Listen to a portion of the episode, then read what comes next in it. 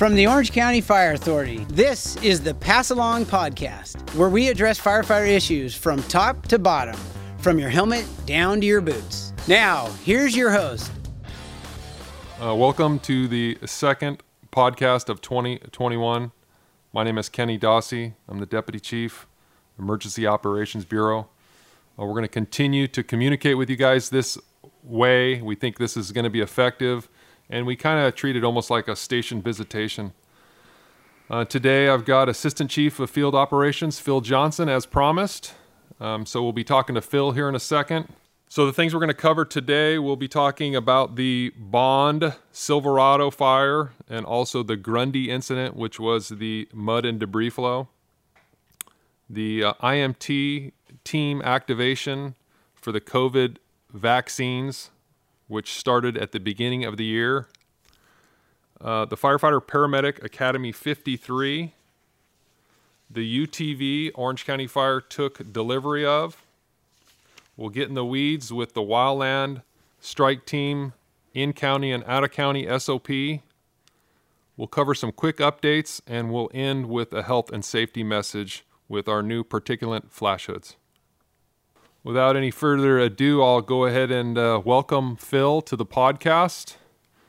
Um, Phil, tell us a little bit about yourself, kind of the old fire station 101 oral interview question. Yeah, exactly. Well, thank you for having me today. It's uh, it's a pleasure to be here and be a part of the podcast. Um, I came to you, uh, or I came into the fire service back in 1986 as a uh, paid call firefighter through uh, through Cal Fire, and I also worked as a seasonal firefighter down in San Diego County as well. Uh, I started uh, with Vista Fire Department in 1990. I came into there as a uh, medic firefighter, and also worked as well as a as a move up engineer and captain I also worked as a, a part time dispatcher for, at the time, it was Rancho Fire. Uh, now it's uh, Northcom. I did that for 10 years until uh, 2001, until I came up to OCFA. I progressed through the ranks as a, a firefighter paramedic, captain paramedic, battalion chief, division chief, and now the assistant chief of operations. Uh, in those years, I've held uh, staff positions in strategic services when that was around, and two stints in the emergency command center. Some of the other programs that I've been able to be a part of here is the uh, Explorer program, chaplains, and reserve programs. Learned a lot through that, uh, and some of my extracurricular uh, fire department things that I do, as you may notice some, by some of the emails that I send out from time to time. I am one of the directors for the uh, Southern California Association of Foresters and Fire Wardens. It's been a uh, an organization that's been around since 1929, and I'm very glad to be a part of that. And that serves the uh, uh the tailboard wildland firefighter. Uh, until recently, until my promotion, I was uh, one of the operations section chiefs on one of our uh, incident management teams here in Orange County. I'm also part of the cadre for S290 and S390. Uh, some of my uh, off duty interests, I actually do have off duty time. Uh, I do like to turn wrenches. Uh, I'm kind of a uh, car mechanic hack. I've got a 68 Chevelle at home, and I do enjoy working on that all the time. Uh, I've been a private pilot for 21 years and also a drummer. So those uh, between those, they keep me busy.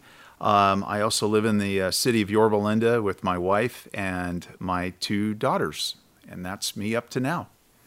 That's great. I, I didn't know you were a drummer. I, I learned something here today. so um, I think uh, a pertinent question for you, and probably what the audience wants to hear, is um, kind of a review of your expectations as the uh, assistant chief of ops.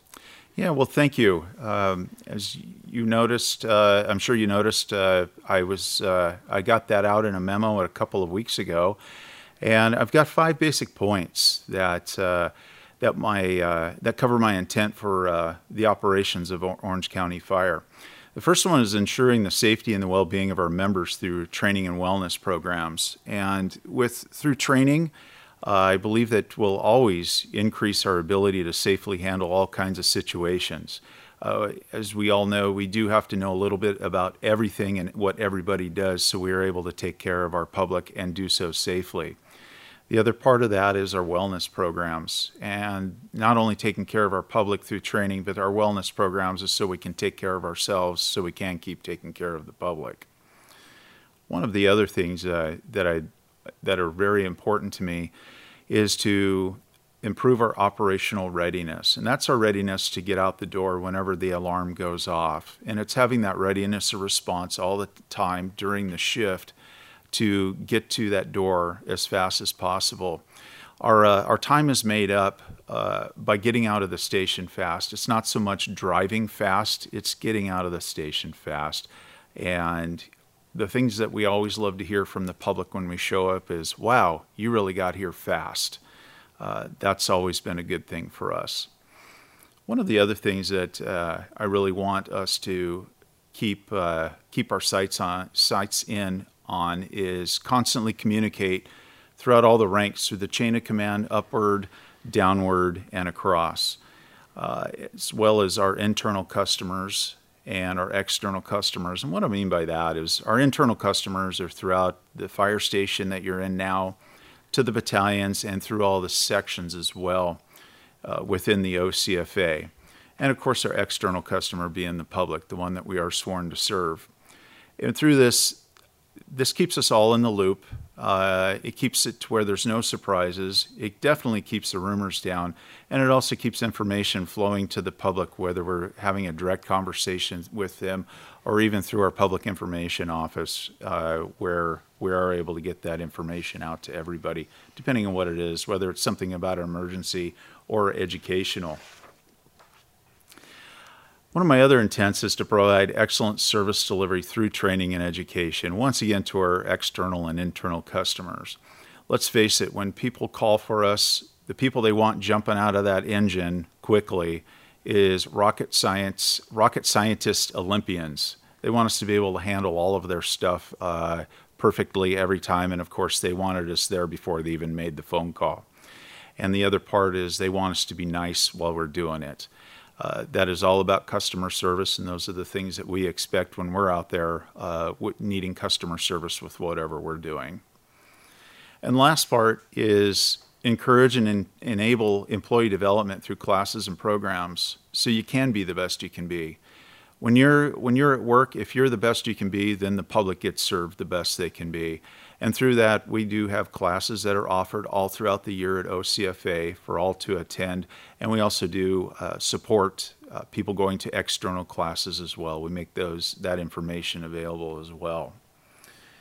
My um, my biggest mantra, and those of you that have had the chance to work with me, is there's a couple of things that I gauge my decisions on, and I, I want you to do the same thing too. And it's within the parameters of our SOPs, our general orders, and the OCFA way, as well as our mission, vision, and values, is that ask yourself two things Is it the right thing to do?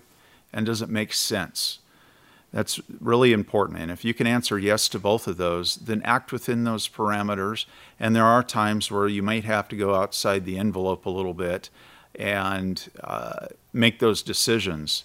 And that's where we are, where we fall in line with our uh, mission mission centered uh, culture, because with those we we're able to think on the fly. We're able to work with within parameters and outside of those. That's the magic of being a firefighter. And just remember, all of us are working for the patch in our left sleeve, not the one on our uh, right chest. The one on our left sleeve is the one that represents the public. And it, uh, it, the public is the one we all swore an oath to, to serve.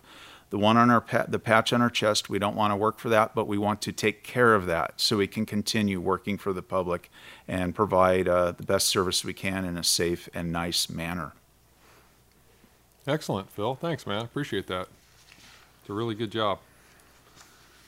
Um, you mind sticking around and we'll go through these uh, topics maybe uh, together? Uh, I'll kick it off and we can go back and forth. I would love to. Thank you. Okay. So um, let's start with uh, our after actions. Um, I've got a couple of them here I named already the Bond and the Silverado and the Grundy, which is the, the mud and debris flow. But let's talk a little bit about why we do AARs to start with. Um, an AAR is about uh, getting better. It's about evaluating what we do, and I think most of us can attest to that. If if you do something, you always can probably do it better the next time.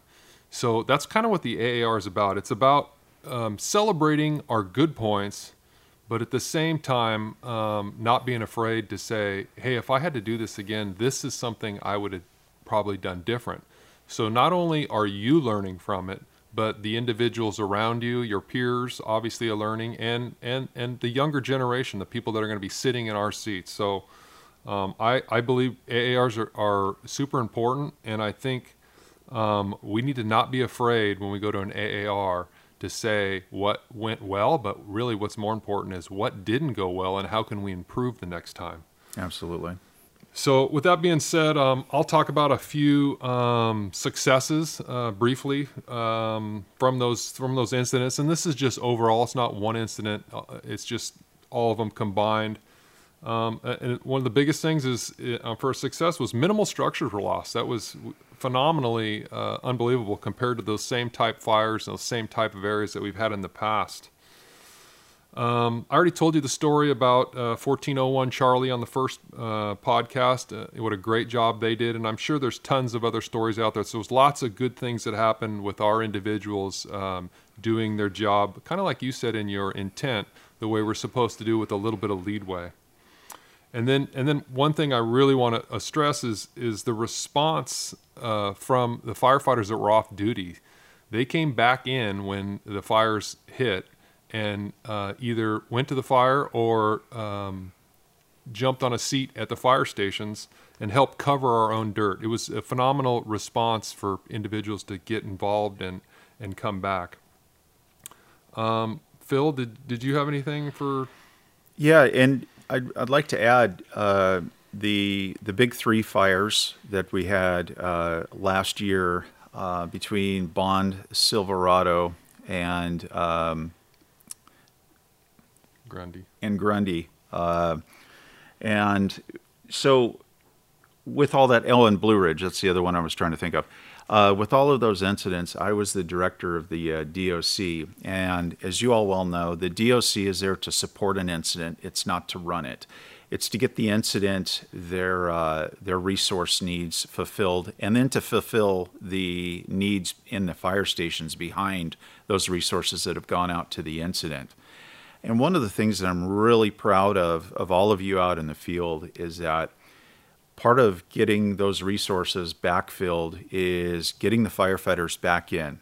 The Alert OC went out, and in no time, we filled back in behind 60 pieces of apparatus within hours. Um, and I've got to really commend all of you out there for doing that. That's what makes this whole thing work. There's basically the initial response, and then there's the response that comes in behind the response. And that is all of you coming in from home and raising your hand saying, I'm going to come in and work and help out. So thank you so much for doing that. It made this very successful.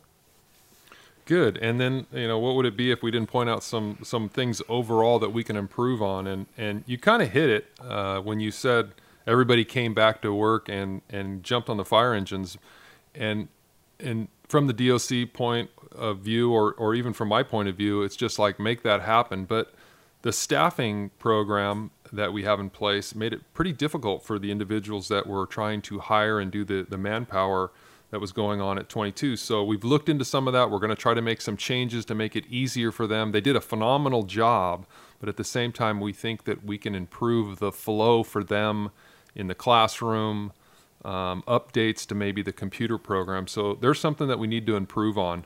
And hand in hand with that, the vehicle numbering system that I talked about at the last podcast, I think will help uh, everybody uh, smoothly uh, transition. And that SOP should be coming out here pretty quick. I, I was told by today, but I haven't seen it yet. Um, something else we can improve on is the strike team configurations. I mean, we have our three Type 1 strike teams, and they're all pre designated with 100 series behind them. And when it when it came time to pull the uh, trigger, we didn't send um, those strike teams in those configurations for one reason or another. And and sometimes there's you know logistical reasons or there's a reason why. But I think if we can try to pull those because then we've got those hundred series engines sitting right behind. And then evacuations worked pretty well because we'd happened to have that meeting about two weeks prior. Uh, Chief Contreras had set up with the sheriffs. But the repopulation piece, which is not really our piece, but we are involved because there's a fire. Um, we need to we need to train a little bit more with uh, the sheriff and with PD, so uh, we're better at that. So, from me, those were a few things. Is is there anything you've got, Phil? Yeah, there's, you know, speaking of after action, um, with with after actions, they're they're no good unless you you carry those lessons forward and use them on something that is that is coming out uh, in the future. And I'd like to point out an example of how a prior AAR was used that helped us with this last fire season. Uh, those of you can remember the uh, 2008 freeway fire. One of the big problems that happened then was we didn't uh, fill the robust OCFA response when that fire had happened. It was crazy conditions. It was a, a wild Santa Ana tearing through neighborhoods, through multiple cities, and um, there just wasn't enough help uh, coming quick enough. And one of the problems was there was a bunch of uh, resources that were left down in South County. None of those were touched uh, but we drained out the North County and then we relied on out of county resources. So one of the AARs from that was to basically dump out everything and to activate the ramp plan. And that's basically the plan for the county or OCFA to, to hit a level of drawdown so we can push as many uh, resources into whatever the incident is. So we did that. Fast forward to this last fire season we had no hesitation in draining down the county to the particular acceptable levels that were that were set up in the ramp plan, which gave us a more robust response as well as being able to handle the issues uh, with the day-to-day calls that were still going on all around the county. So once again, that's an AAR in action. We brought that forward. And once again, we've, we've done an AAR with these last fires, and we'll bring those forward too. Yeah, really good point with the uh, with the ramp plan. That's that's good.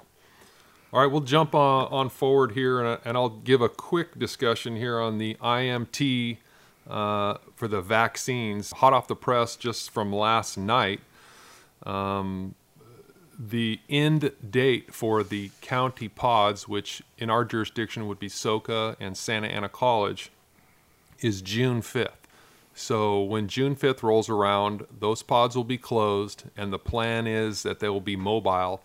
So somehow the county will continue to have vaccines available, but they'll be on the road moving around, and that'll be the time that we actually pull back and pull our resources, whether that's the command and general staff, the uh, IC, uh, the pod directors, or the uh, medics that are at the pods back and uh, back into our system. So uh, that's just an update for the IMT. Um, and I'll jump right into the Firefighter Paramedic Academy 53. Um, just some background on it. We started with a little over 200 applicants. Uh, after HR went through the applicants, there was around 90 that were eligible to move forward and take the written. Uh, five didn't pass the physical agility and there was a total of 53 that went through to our um, interview and our assessment center. Uh, at the end of that, 39 total uh, are doing chiefs interviews. That's kind of where we are today. Um, they're each individually going through.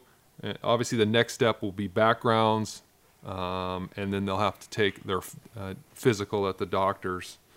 So, um, Phil, I'll just kind of kick it over to you real quick. Um, Academy 53, I think you got the start and stop dates and what the plans are for them. Yeah, so Academy 53 is going to uh, get started up here in uh, in summer uh, in August uh, with a December graduation date, and of course, we're always looking forward to uh, any additional staffing that uh, that we can acquire for the OCFA.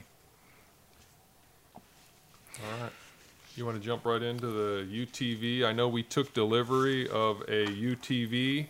Um, it's going to be used for uh, remote rescues. Uh, it'll be the first one that we have right now, and I know you have been working on it um, with some of the division chiefs. You want to elaborate a little bit about the UTV? Yeah, absolutely. So the UTV right now is going to be a pilot program, and the UTV is there to be the stopgap measure uh, for a remote uh, medical aids. Uh, if the helicopter is either busy with something else, like it may be another remote, uh, or maybe the sheriff's helicopter isn't available for whatever reason, or the helicopter is grounded uh, due to weather conditions. And we've had that from time to time. Nevertheless, the rescue still needs to be made. So, with that, uh, the pilot program, it should be starting out at Fire Station 15. We're not sure of the date yet because we are still working on uh, buttoning up some loose ends. And some of those are uh, just with training. Uh, the SOP is still being developed, and there will be a process and certification to uh, drive it.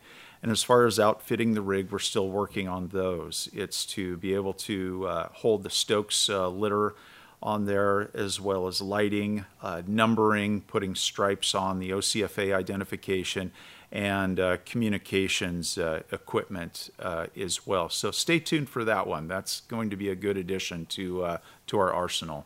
With the UTV, it uh, it will be staffed by the personnel at the fire station that it's at. And once again, the pilot program it should be starting at Station 15.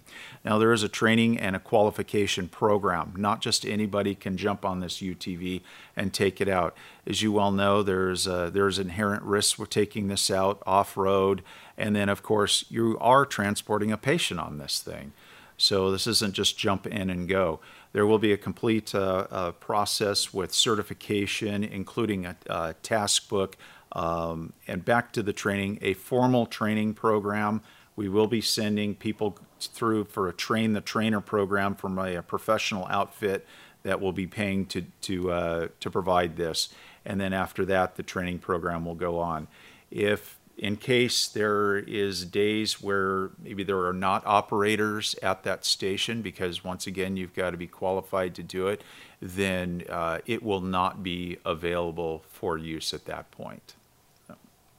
Okay that brings us uh, to the next topic. It's uh, kind of in the weeds with an sop um, this sop is the wildland strike team in county and out of county response uh, it's definitely applicable for uh, today's podcast because if you're following um, the weather and the season that uh, is potentially going to be upon us here quickly, it looks like it has the potential to be another um, busy fire season. The fuel moistures are at their all time low, much lower than last year. So we've redone this SOP. It was it was outdated, and there's always a lot of questions, and, and we're thinking that this will this update will help answer a lot of those questions.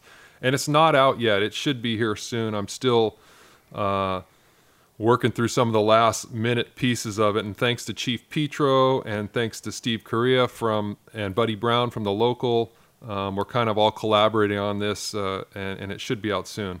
But the nuts and bolts of it is um, it's going to explain the new strike team configurations. As most of you are aware, we have three Type 1 strike teams and three Type 3 strike teams. Uh, the three Type 3 strike teams haven't been activated yet. We're kind of waiting for this SOP to come out.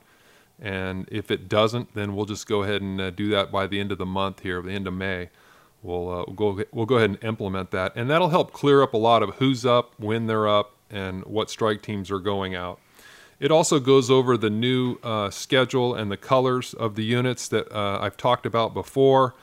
But as a review, um, we'll have three strike teams um, that are type 1s, three that are type 3s, and they'll all be based they'll all be colors based off the shift calendar that we have so they'll be on a shift it will be the blue and it'll be a type 1 and a type 3 and b the same and c the same so it should make sense when it comes out. This is something that came out of Station 31. A Captain Fasadi over there uh, brought it to us, and we thought it made sense. And you can look at your schedule six months in advance and look and see if you are up that week or you're not up. Uh, some of the other things that this SOP uh, uh, covers is uh, travel. There's always questions on travel and feeding and hotels. And remember, that stuff's all based on the ordering mechanism uh, on how you are ordered.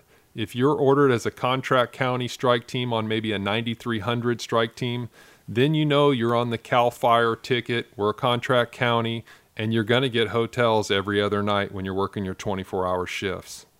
If you're a OES, that's not the case on most of the OES assignments. So just remember that that it's not a guarantee uh, for all these things. It depends on the, the ordering mechanism and who's ordering it and, and what, what you're actually ordered under. And this SOP clears it up a little bit. We've gone into some detail on the IMT or overhead or single resource response, your guidelines, and where you are.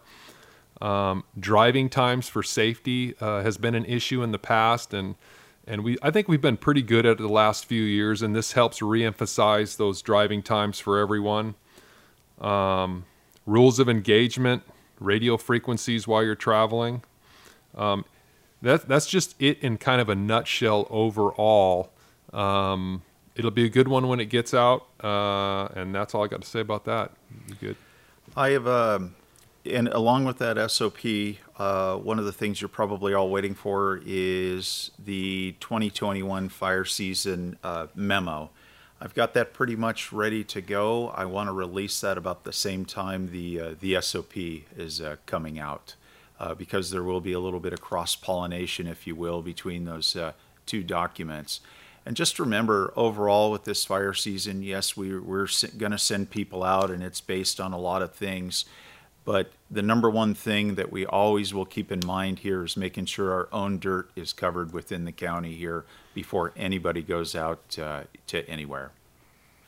All right. Uh, then the last topic I'll wrap it up here with is um, uh, we're going to finish with some health and safety. Uh, we'll talk about the particulate flash hoods that are going to be delivered here soon. Uh, everyone will be getting two of these. Um, thanks to uh, Ron Roberts and the Equipment Committee, Assistant Chief Black, uh, Lee Cabrera uh, with Local 3631. They all collaboratively worked and did some testing. And these are the top of the line flash hoods that are out there. They filter out particulate, cancerous type material um, OCFA did a huge uh, testing, review, research, and we found out at the end that these were the best of the best. So um, we've budgeted for them. We've got finance covered right now, and we are in the process of ordering those and getting them out to each individual. So um, hopefully by the end of this month, um, we'll have that uh, information to you. And with that, I'll, I'll just cover a couple last minute bullet points here, just some updates. Um, first thing, the vaccinating the sheltered homeless in OCFA's jurisdiction. Uh, if you're unaware, OCFA uh, assembled a team to go out and find the sheltered homeless and vaccinate. That is complete. RT 130 has been developed and is now out in the field. It's a great read. It was done by Duke Juarez in training um, was kind of the lead along with uh, all kinds of other partners. Make sure you guys get on that and uh, get through it. There's some great information in there for your safety. Um, FGS training has started and progressing well. Uh, all the feedback I've received has been um, great. I actually went down there one day and uh, lots of smiling faces and, and participation. And really, the training is there for uh, your safety and your survival some really good stuff. Um, so when your t- time comes up from tag, uh, I'm sure you'll enjoy that. And that's all I have for quick updates. Um, Chief, any final thoughts from you? I just want to thank you for having me here today, and I just want to say I'm proud for uh, I'm proud of everybody that is out there serving the OCFA. Just please keep continue to serve. Please keep continuing to serve with professionalism, courtesy, and dedication. You do it every day. Keep up the great work. Thank you. Okay, and uh, in closing, uh, just so the next time, um, my guest will be Assistant Chief Black. And I want to thank everybody for listening. Stay safe out there.